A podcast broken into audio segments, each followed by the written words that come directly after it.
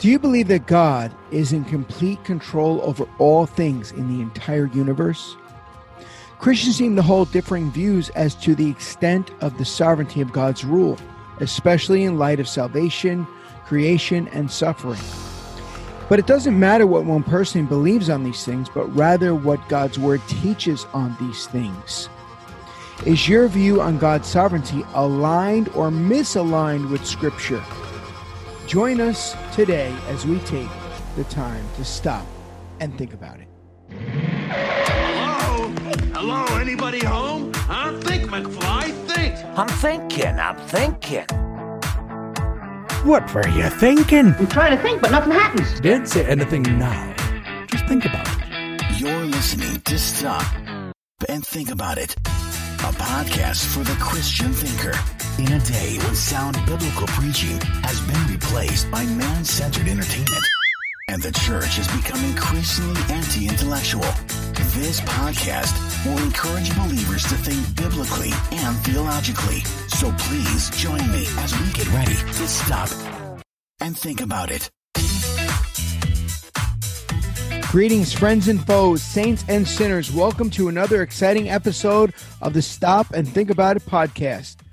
Once again, it will just be Glenn and I, the West Indian wordsmith. And before we start, we just wanted to update you that Soul Fishing Ministries will be launching a new website in December and will be upgrading.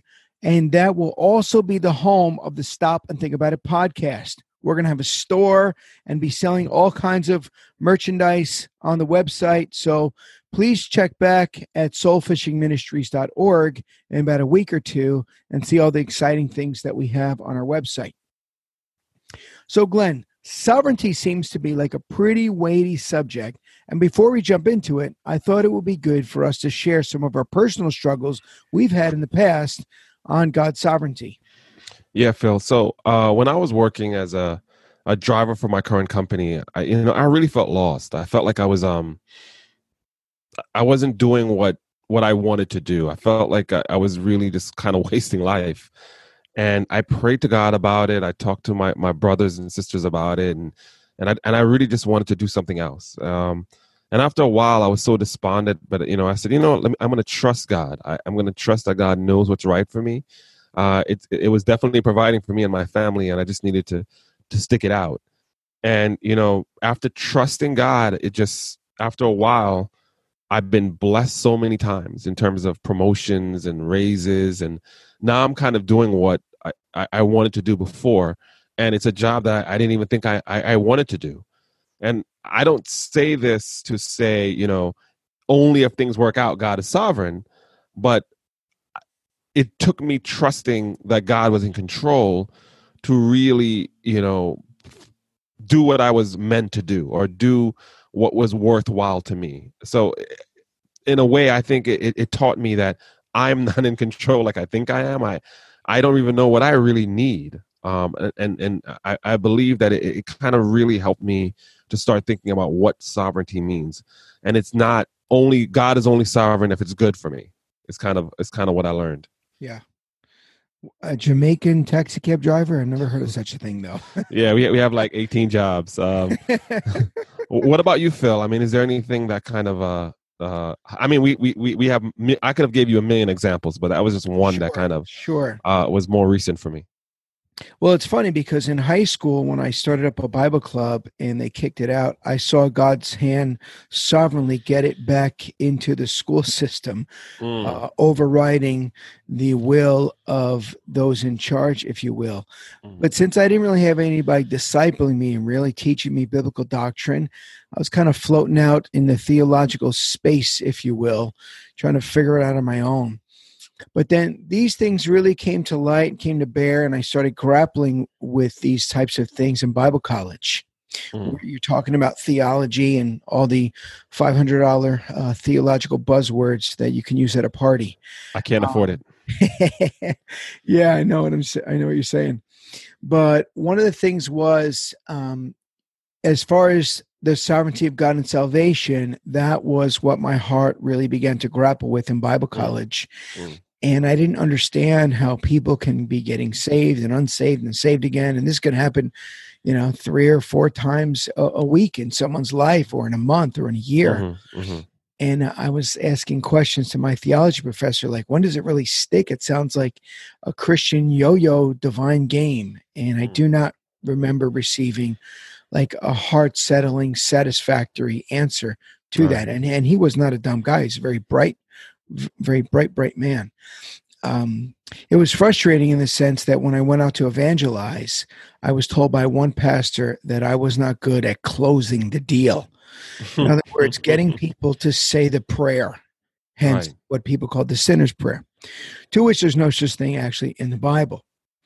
And so there was so much pressure on me, if you will, to save the person as if I was the savior, as if them praying this prayer was the means of their salvation, because I had an unbiblical view of God's sovereignty, not realizing that God is called the savior, that Christ is the savior, because he's the one that does the saving. Right. I'm just a delivery boy. I'm just delivering the message, but I'm not the one who does the saving.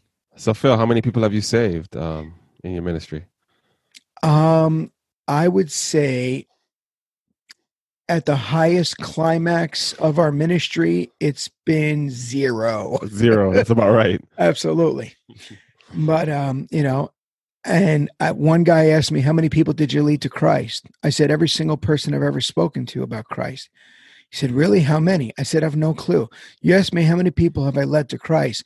So everybody I speak to about Christ, I point them toward Christ. That's my leading them toward Christ. Whether their names written in the Lamb's Book of Life and God has saved them, I don't know because I don't have access to the Lamb's Book of Life. Yeah, that's, that's very interesting. So, so um, I- think we we agree that generally speaking, there are about what two categories when it comes to God's sovereignty, or two ways people kind of look at it. It Yes. it branches off into many other ways, but it's really these two questions, right? Yes, I think there's two major uh, aspects to God's sovereignty, and uh, I think the first one would be God's attribute of sovereignty. In other words, the person of God, His rule over creation and nature, and then secondly, God's sovereignty and man's responsibility in terms of salvation, evil, sickness, prayer, evangelism, family, death, and so on and so forth. Yeah, and I think I think can. I think we're gonna have to go hard on that uh man's responsibility because it. I think that's the one that I think everyone struggles with. I think, right? Yeah, yeah, and we're going to get there, but I don't think that that is the starting place. I don't think that's the leadoff batter. I think you can't get to that aspect until you look at who God actually is in His sovereignty. So you don't jump ahead. I like to jump ahead. Like you, you know, with Netflix, you can just fast forward and go That's right to right. the season. That's right. We doing podcasts. We ain't doing Netflix. but um, to be sure, God reigns over every realm of His universe, whether it's over nature, evil, nations, history, or even the eternal destinies of men. But in what respect is God sovereign? And all, all things. all things. And I like what the late R.C. Sproul said when he said the doctrine of the sovereignty of God is God's favorite doctrine. Mm, that's that's saying a lot. So, Glenn, how would you describe an attribute of God? Uh, So the first thing we have to realize is that God is not like men, right? He, doesn't change dependent on situations or circumstances. So, you know, I'm able to describe someone as being an angry person or a difficult person or a kind person, but it never really defines that person, right? It's really my interactions with them or what I've been told about them, or what I've heard about them, right? Who of us, you know, I mean, every one of us has, has um, met someone who's been described in a negative way and then we meet him and we're like oh he's not that bad and depending on the circumstances someone could be a difficult boss at work and then be the gentlest father at home right, Right. it kind of depends on the circumstances and and not any one characterization can embody an entire person but Sure. god is not like that right his attributes are simply it's more than just a god is loving and it's just an attribute you kind of throw on him because it's what we've experienced. His his attributes are him like that he never changes. He's not dependent on circumstances or who he's speaking to to describe him. So i, I think a, a way to think about it is that one attribute doesn't knock out the other right? Right. so like it is a description of what of of what he does and but it's also a description of who he is. For example we would say everyone says god is the god of love right okay so god embodies love and uh, not not only the description of who he is but he's he he's um in in in quality he is love personified That's uh, Joel Osteen's favorite and only attribute I think he speaks of. Exactly, exactly. And that's what most people want because they think, well, his love, then he won't punish anybody because he's loving. And a loving person would never punish anyone for anything, but he's also the lawgiver, right? Right. He's also the judge. He's also a God of wrath. These are all things that he's embodied. And so think about it. And this is how I always try to explain the gospel to people. Yes, he's a God of love, but he's also the one that made the law. He's perfect, another attribute of him. And so, how could a perfect person who doesn't make mistake make a law that's not perfect? And if that law is perfect, how can, as a judge, can he say, you know what, I made a mistake with Phil on lying? Phil can lie, but everyone, it, it, doesn't work that way. So one of his attributes cannot override the other. And so his love does not trump all, as they, they say. His love has to be submitted also to his lawgiving. They all work together. So everything works together perfectly in him. It's not he's sometimes angry and sometimes he's a loving father. Yeah. Uh, it's it's a little complicated. I can go on and on, but it's just an idea that his attributes are, not, are, are are descriptive, but it's also what he is completely. Sure. Well, there's this mentality that the God on the left side of the Bible is different from the God on the right side of the Bible. It was Not an, true. uh, yeah, not true. But there was a heresy um, in uh, in early Christianity that uh, came to bear um, concerning that, and I think we get a lot of the the feel good uh, gospel out of that ancient heresy. But the God on the left side of the Bible, the one who parted the Red Sea, the one who rained down the plagues, um, the one who killed Uzzah for just touching the ark when it was going to fall, is the same God in the New Testament who killed Ananias and Sapphira and who raised Christ from the dead and who's coming back to rule and to reign uh, on the earth. So it's not that there's a different God on the left side of vengeful, wrathful, um, sovereign God, and then there's this nice kind of Mister Rogers type God in Jesus on the right side of the Bible. And so many people seem to, as you said, uh, elevate one of God's attribute while suppressing another. But let's pull them both together. Even God's love is a sovereign love. It's a holy Amen. love. It's a righteous love. So you can't pull them and separate them apart from one another. Yeah, is the law is loving. Right. It, it- it's telling is when you when you when you discipline your child and you say don't touch the fire. It's it's a loving requirement. It's not that's going to hurt you. Don't do that. Yeah. God Right. disciplines those he loves. There's discipline Amen. and love side by side. Amen. Amen. Yeah. And and, and so and, and so I so I think the, the the the way to understand it is all his attributes describe him and not Yes. just one. Right? Yes. Like it's it, he's not so an attribute is immutable, unchangeable aspect of what God is as opposed to uh, us who we are I can be angry sometimes but no one's always angry. Right. you know, no one's always, you know, fully uh, uh a fully just judge every judge makes a mistake and makes wrong judgments at some point but god doesn't his judgments are always sovereignly correct Yes, yes. I looked up um, in the dictionary um, and I listened to some definitions from other preachers about sovereignty. And here is some of what uh, I came up with. To be sovereign is to be above all others and superior to all others, chief, greatest, supreme, supreme in power, rank, and authority, holding the position of ruler royalty, reigning, independent of all others.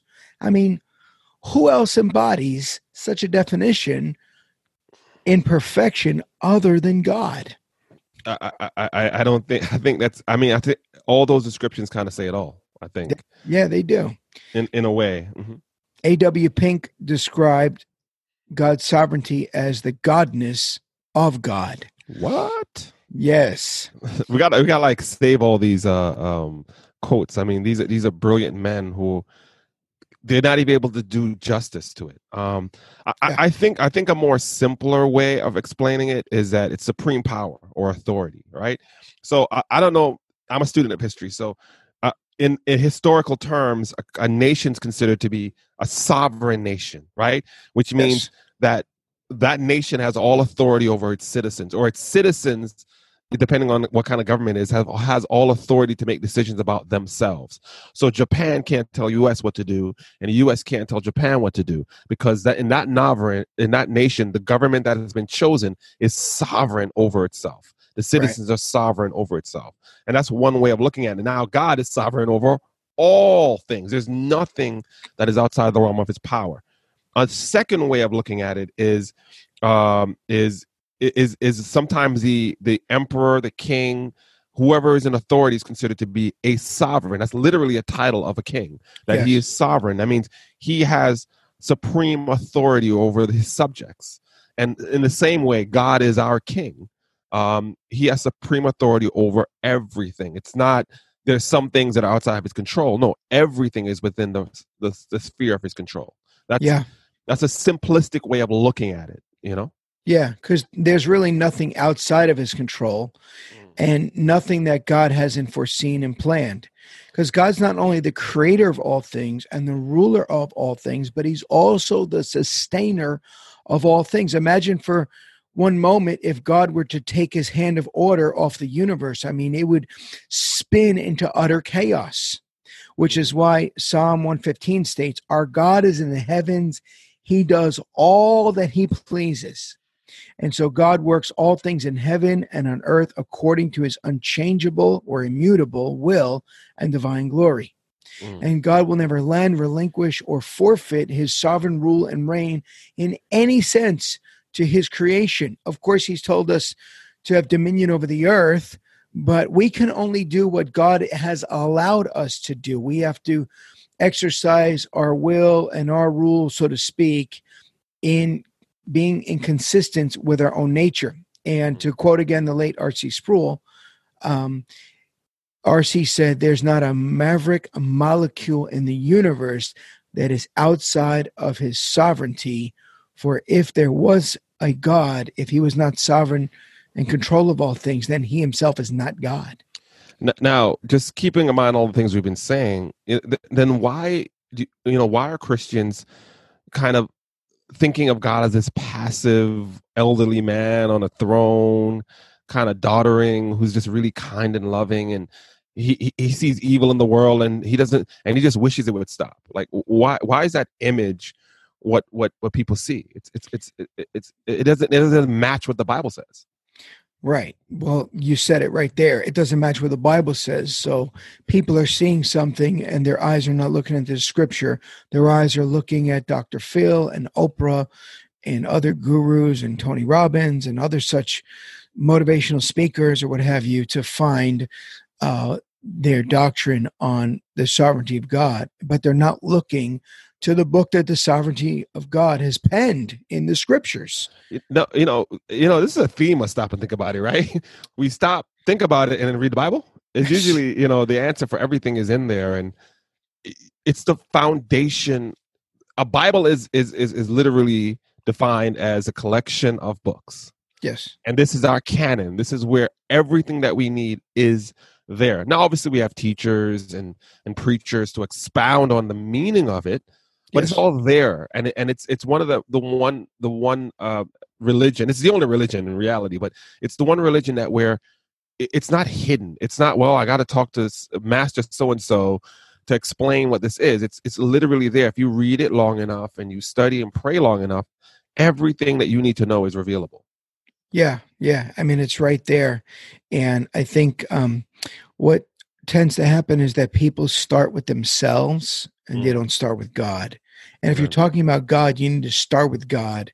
You can't start with yourself and how you view or picture or define God as you see him. You know, even in AA, they used to have uh, in their 12 steps to relinquish your power or your will over to God. And then they changed it to being to relinquish your power or will over to God as you understand Him. You see, they mm-hmm. added that in and they screwed it all up. but that's kind of like the order of our day God as you understand Him. It doesn't matter how you understand Him in one respect, it matters how He has told you to understand Him Amen. Amen. according to His own standards, according to His word. Amen. And so, it, it, to go behind the curtain now, when we decide what we're going to do on this podcast, it's it, these are things that are burning questions that we have, things that discussions we we have, or we think people need to know about. And so, we've talked about this before, and and I think we kind of narrowed it down to like three arguments or three different positions people have where they kind of distort what the sovereignty of God is, right? Yes. Um, and I think we focused on uh, science, experience, and this and an unbiblical worldview, right? Yes. That's what we're going to explore today, and we're hoping that as we go through this, you're going to kind of see some of the things that you per- like. I, I think all of these I've kind of yielded to. You know, I mean, there's always going to be a myriad of, but I think these are the three major ones. If you have someone who's struggling with God's sovereignty and, and these kind of questions, these are usually what they fall back on. And, and remember, we want you to stop, we want you to think, and we want you to be able to answer some of these questions for yourself and for others to help them, to guide them. Because at the heart of it, it's under the branch of Soul Fishing Ministries because we want to equip everyone to be disciplers and to be to be discipled. Yes. So I think one of the arguments that people use is from the realm of science, Mm-hmm, and they make science out many to be God. Like Mm. science says, I love that phrase. I heard, uh, I think it was Frank Turek that says, science doesn't say anything. Science is an academic subject, and Right. scientists say things and they don't all agree. And it's scientists who speak, not a subject. the my, my the, the best way I, I kind of I love science. Science is great. It, it, it's very helpful to to describe and to plan. We're using science right now to, to communicate with everybody. You know, it's it's necessary. Sure. But in the realm of, of of understanding God and where we're here, it's useless. Um, one way I, I think about science is science is observing things and then making uh, determinations from it. So so what I always do to kind of destroy people's and kind of burst the bubble is to think about weather. Okay okay, they can predict that a hurricane's coming. They can predict it's going to be somewhere in the vicinity of the US, Florida. And I'm telling you, five days out, they change it. Four days out, they change it. Three days out, they up to the day of the hurricane, they have no idea where it's going to go. Yeah. They have so they have multiple paths and they're guessing and they're that's kind of what science does. When God knows where it's going, God is directing it and it's going to go the same way. So it's not useless, but in, in terms of trying to understand human nature, um, God's purposes, it's really just a guess. Educated, not even an educated guess, because they cannot quantify all the different things that God does. And if you think of a scientist trying to determine what the weather is going to be this afternoon and how much of a uh, error there is, it's like a 30% error where it might rain, it might not rain.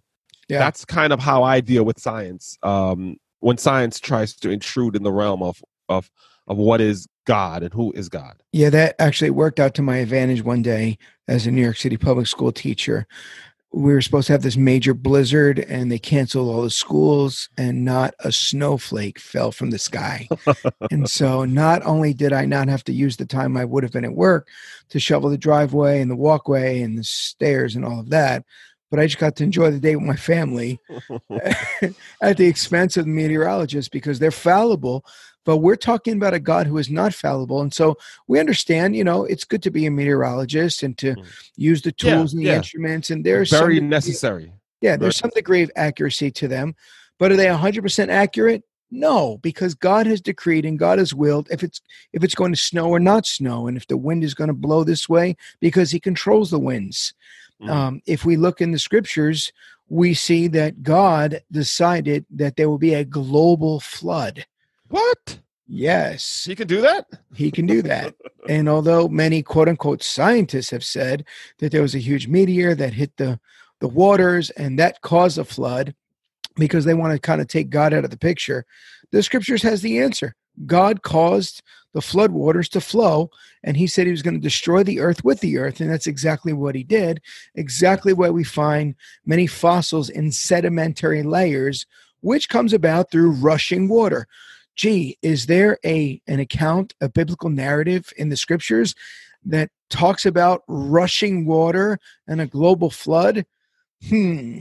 I'm thinking Noah.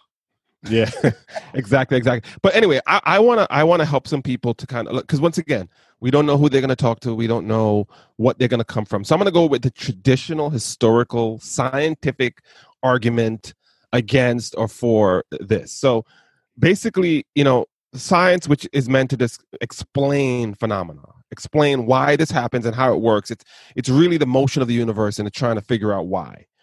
So, in in it, so historically there's been a battle where science is saying can't prove god god doesn't exist it's all m- machinery that we can kind of get to the the bottom of how it works and so out you know the religious side the christian side came up with this idea of okay this watchmaker analogy or watchmaker argument it's a theological i'm not going to go into the the $500 words but basically the argument is that the fact that the world is created and designed in a certain way implies that they had to be a designer. It's it's impossible for a, a star to become a Corvette. Like something had to direct this so that we can the multiplicity of the universe, the the different organism lifestyles cannot be formed from evolution, from age plus chance. It has to be some kind of designer who has made it the way it is supposed to be. Not going to get into that the, the nitty gritty of that argument, but that's the argument that was made. So now Sir Isaac Newton and Rene Descartes, these are famous uh, scientists and philosophers, came up with the idea that that physical laws that were uncovered reveal this mechanical perfection of the workings of the universe, which similar to a watch, right? Now the problem, and this is great, and I think we would agree with that, right, Phil? Yes. Yeah, but the problem is they people then take that analogy to the extreme and say God is the watchmaker. He made the watch and now it's ticking and he doesn't need to be involved anymore. Right. That, that's a problem. That's kind of the, the deist view. Mm-hmm. And just to take one step back, to simplify what you were just saying, mm-hmm. uh, a painting must have a painter. Paintings don't paint themselves. Mm-hmm. Um, a cell phone has a cell phone maker. Everything made has a maker how someone could look at the universe and say everything has a maker except for the universe. This right. has happened by random chance, which would make us uh, cosmic um, mistakes, if you will, with no purpose or rhyme in the universe. But the God that made that makes things, the God that creates things, has a created order and he sustains it. And that's exactly what Hebrews chapter 1 and verse 3 tells us. He's the author and the sustainer. He upholds all things by the word of his power. The mm. reason that he created a bird and it could fly, it could find food and all of that. I mean, it doesn't fly to the supermarket like you and I go in to buy food. So God doesn't throw the worms in the mouths, but he makes sure that they find where the worms are. Mm. He sustains the birds and he sustains you and he sustains me. And he does it every waking day. When we sleep, the blood is still flowing, the airwaves are still open. I mean, we can't owe it to ourselves and to science that we are sustained each and every day. And the Bible is is is literally, I guess you could also say figuratively, a description of how God intervenes.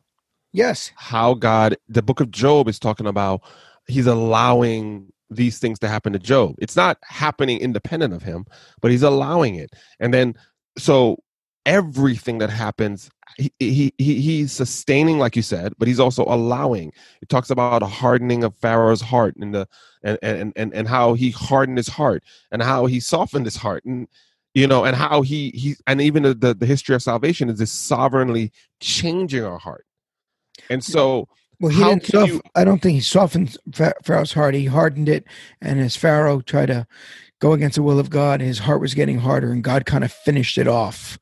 Right, right. Cemented it. yeah, but but but but there is a sense that that that how can you believe that God is changing our hearts and at the same time thinks that he's like not involved anymore? right? Ah, no, it doesn't make sense. That's good. That's that. That's an incredible point.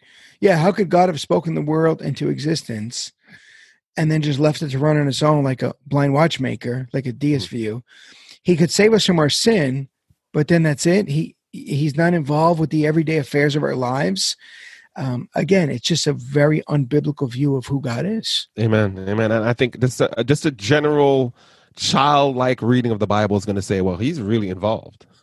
so I, I think that kicks it out of the water, and that's the main scientific argument: is that yeah, yeah, we we there's a God, okay, there's a creator, okay, but now he's done. It's time for us as human beings to kind of make sense of the world with independent of him because he's already given us the mechanisms and You can't, yeah, you, think- you can't do it because, Mm.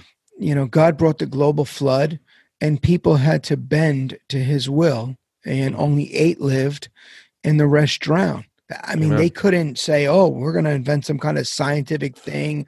We're going to be great swimmers. I mean, there was nothing do to stop it from coming. They swallowed water and they never came back. And when Jonah Right. was on the sea, running from God, running against the will of God, God threw a storm at Jonah and rocked his boat, literally.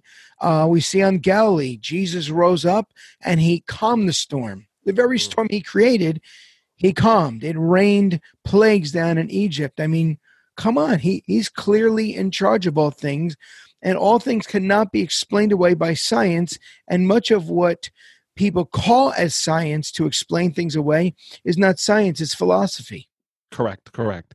And now, and, and and that's one side, and there's so much we can talk about that. But the other side is experience, right? Yes. And what do people say about that, uh, Phil? What like, how does this contribute? Once again, they're not starting with the Bible. No.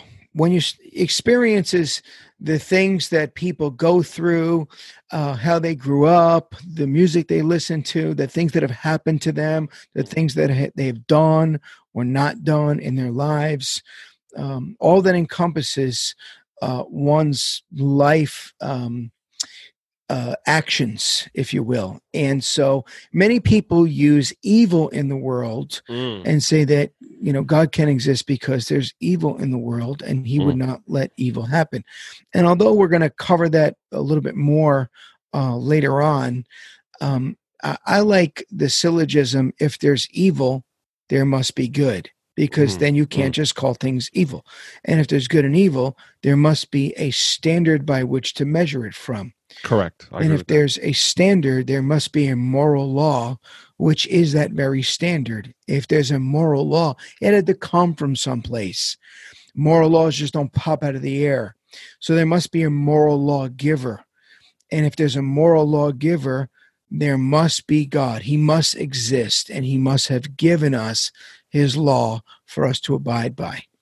Now, now, in in in that, and kind of adjacent to that, is this idea that comes out of this is, and this drives me crazy that there's God, and then there's the devil, and they're somewhat equal, Right. and this battle and this struggle, and we're gonna come out on top.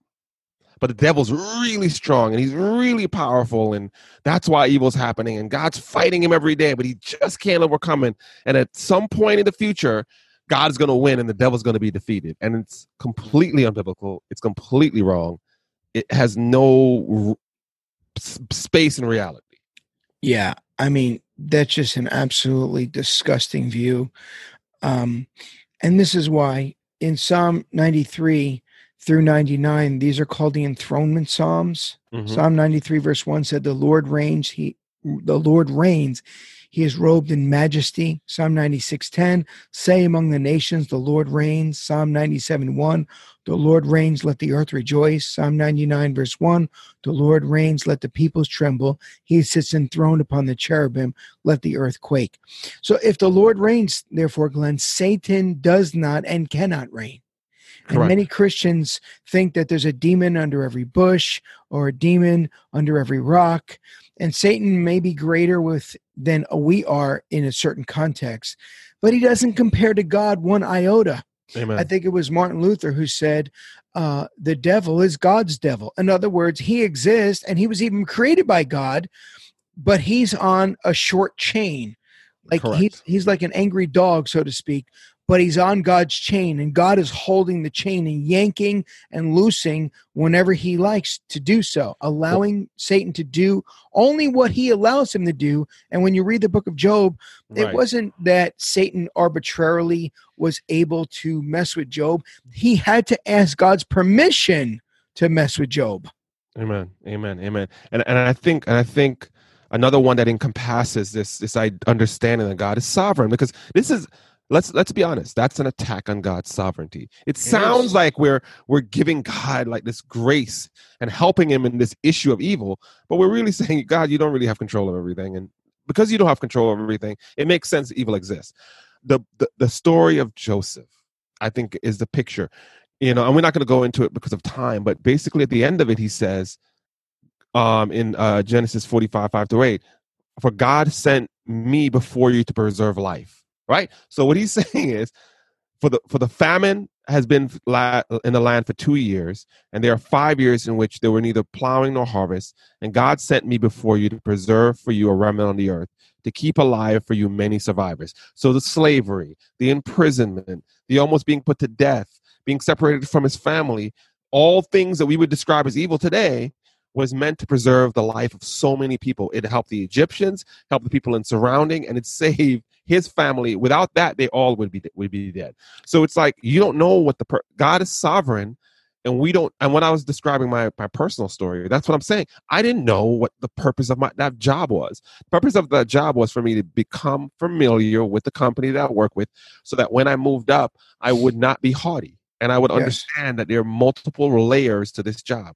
Same way with him is the aspect of well, everything he went through made him understand that God is sovereign and he doesn't always have to do what you like. Yeah, and I really liked you referenced that passage because it was Joseph's brothers, it was their hands that sold him into slavery. It was the Ishmaelite uh, that came and took Joseph and brought him, and so there were all these people involved in the process. But Joseph gets it, and here's what he says in Genesis 45 and verse 8, which is what you just referenced the preceding Amen. verses. Yeah, that's important. So it was not you, he's speaking to his brothers, who sent me here, but God. God's sovereign. He's God is sovereign sovereign. over all things. I mean, he basically said, God is sovereign. Yeah, it was your hands, but it really wasn't you. It was God. Yeah, it was the Ishmaelites, but it really wasn't them. It was God. Yeah, it was the Pharaoh and Potiphar's wife and all of this thing, but it really wasn't them. It really was God. They were just pawns on the chessboard, but it was God who was orchestrating all these things from heaven. Phil, I'm gonna do a Phil. I'm gonna give you like a cliche. Hindsight is 2020, right? Yes. a lot of what God does doesn't make sense while it's happening. But you look back and say, hey, if I didn't do this, I didn't do that, I wouldn't have my son. Yes. If I didn't do this and I didn't do that, I wouldn't be at Grace Baptist right now. You know, if I didn't have these struggles with the church that I was in, I wouldn't be in the doctrine of grace reformed. If I didn't commit that crime and go to jail for that period of time, I wouldn't have met these people who gave me the gospel, right? We don't know, we are not capable of understanding the machinations of God until the end. yeah. And so experience is not bad, but experience without knowledge leads you onto all these paths. And that's once again, we're going to harp on this over and read your Bible. Well, as you read your Bible, you're going to say, hey, when I was in fifth grade, that's why. Right. Knowledge plus experience. Not experience by itself is useless. yes. Knowledge but experience with with truth mixed in helps you to make sense of what's happening. And it should lead you to God, not away from him. Yeah. Yeah. Absolutely. I mean, we're not called to interpret experience. We're called to interpret scripture and to see our experience through scripture. So Mhm. that's always got to be our filter. And imagine um, Joseph uh, speaking on slavery today. Hmm. I mean, he would have, you know, had just a completely different worldview, even Hmm. than uh, Martin Luther King Jr. Um, and and many others, because he would have said, "Listen, God allows things, God causes things, and God uses all things for His own glory. Mhm. It's still God who works all things after His will." And uh, Romans eight twenty eight. Let me just get there one second. I, I, I love this verse. Mm. I, I, I know I have it like in the back of my head, but I, right? you don't want to misquote, right? yeah. And we know that for those whom God loves, all things work together for good for those who are called according to his purposes. Mm-hmm. Wow. So God even works evil according to his purposes. And we're going to cover more of that kind of later on. But I think you see it highlighted in the life of Job, who was, am I saying this right? An, ar- an archetype of Christ? Archetype, Or- yeah, correct. archetype.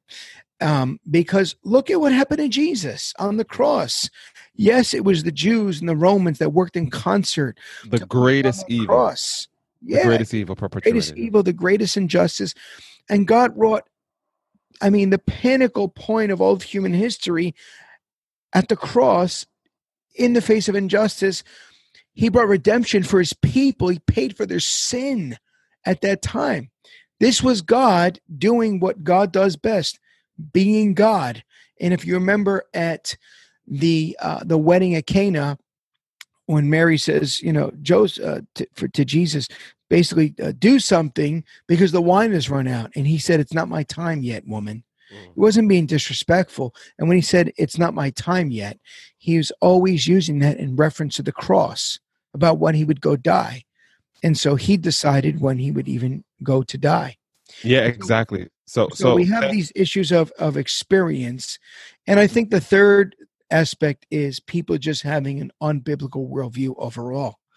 They ascribe things to luck and to chance. Some use karma, and these are the societal ways of dealing with things that many people don't understand. so, so you know, I, I get I quease up when I hear someone say, "Oh, that was lucky," you know, uh, oh, oh, it, that's good luck. It- well, is God sovereign or not? I mean, Right. we throw these phrases around, but no, luck is some mystical happen chance. If everything is ordered by His will, we can't have luck. Karma is this, you know, this. It sounds good. Well, you do bad, bad things happen to you. Yeah. Well, let me well, throw in. is- let me throw this in here. Many people uh, use the word chance again, speaking of like evolution, um, random, you know, chance. But if Mhm. I flip a coin 50 times and it lands on head 30 times and tails 20 times, did chance make that happen?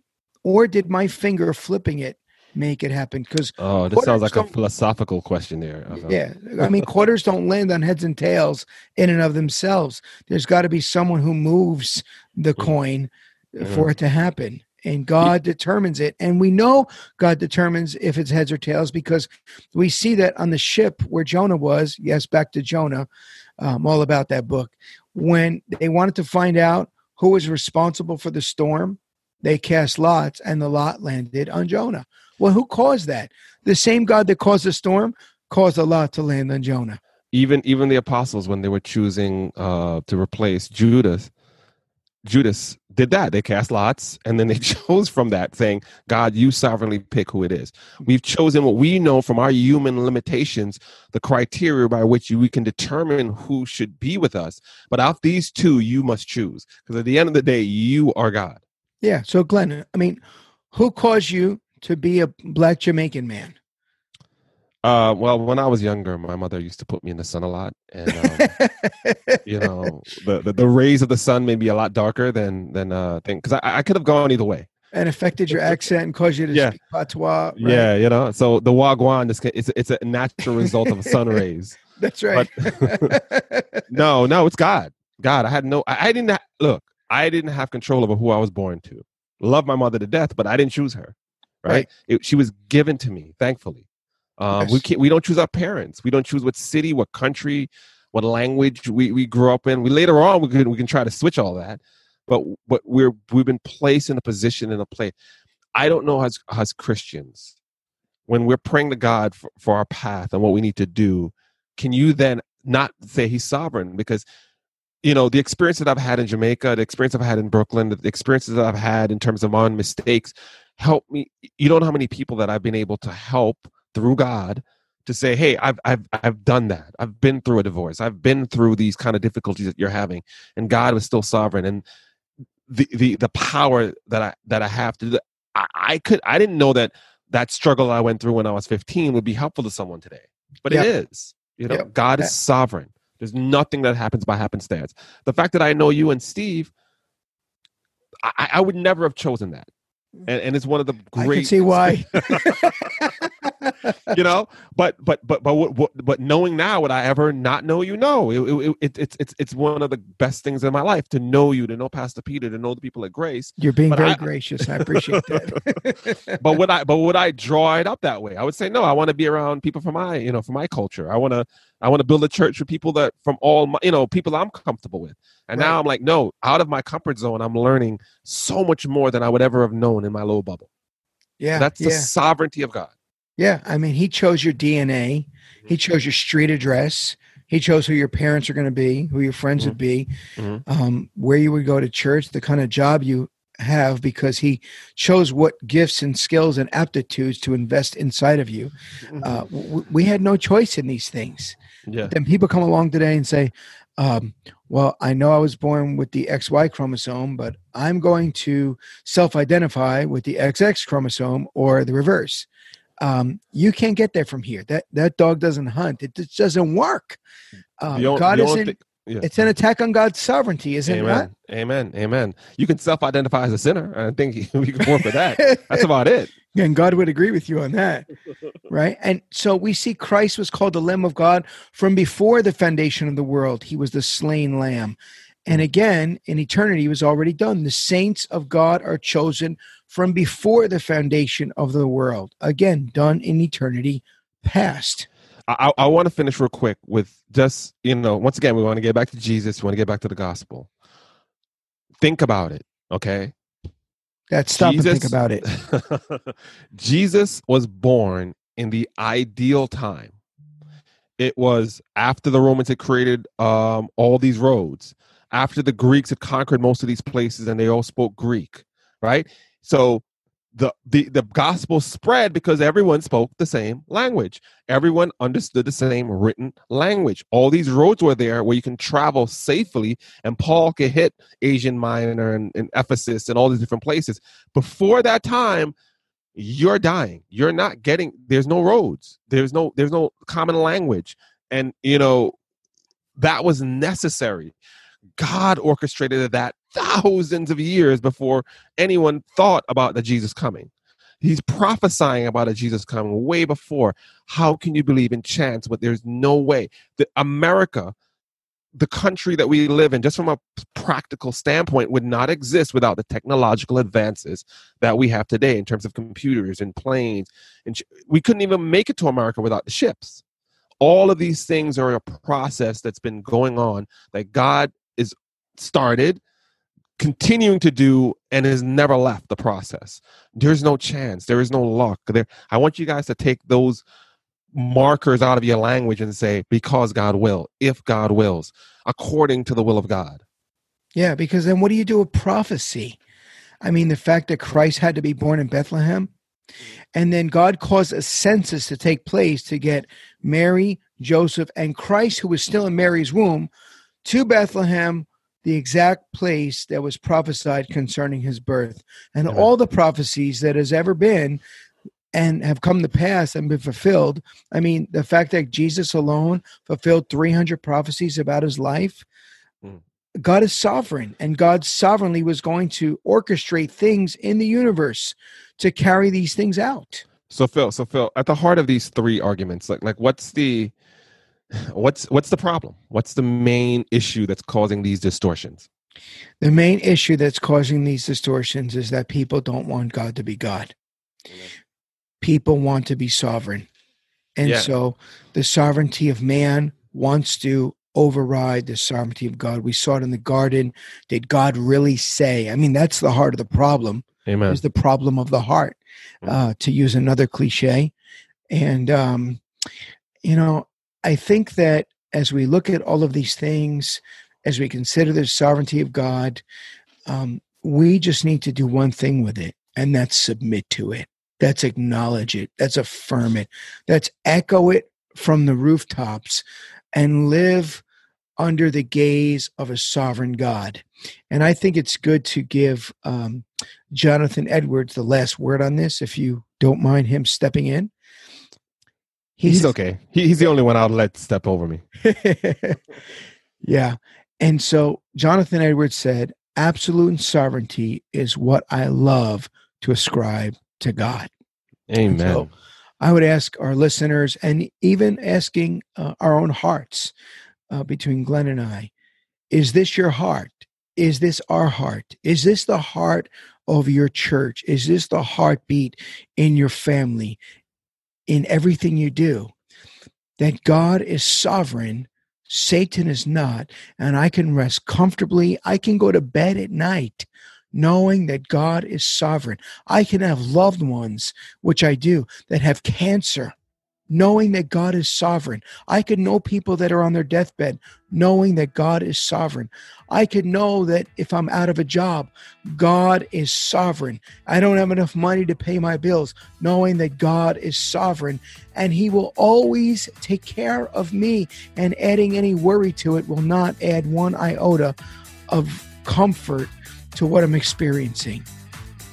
Friends, listeners, are you resting in the reality that God is sovereign in every aspect and facet of your life?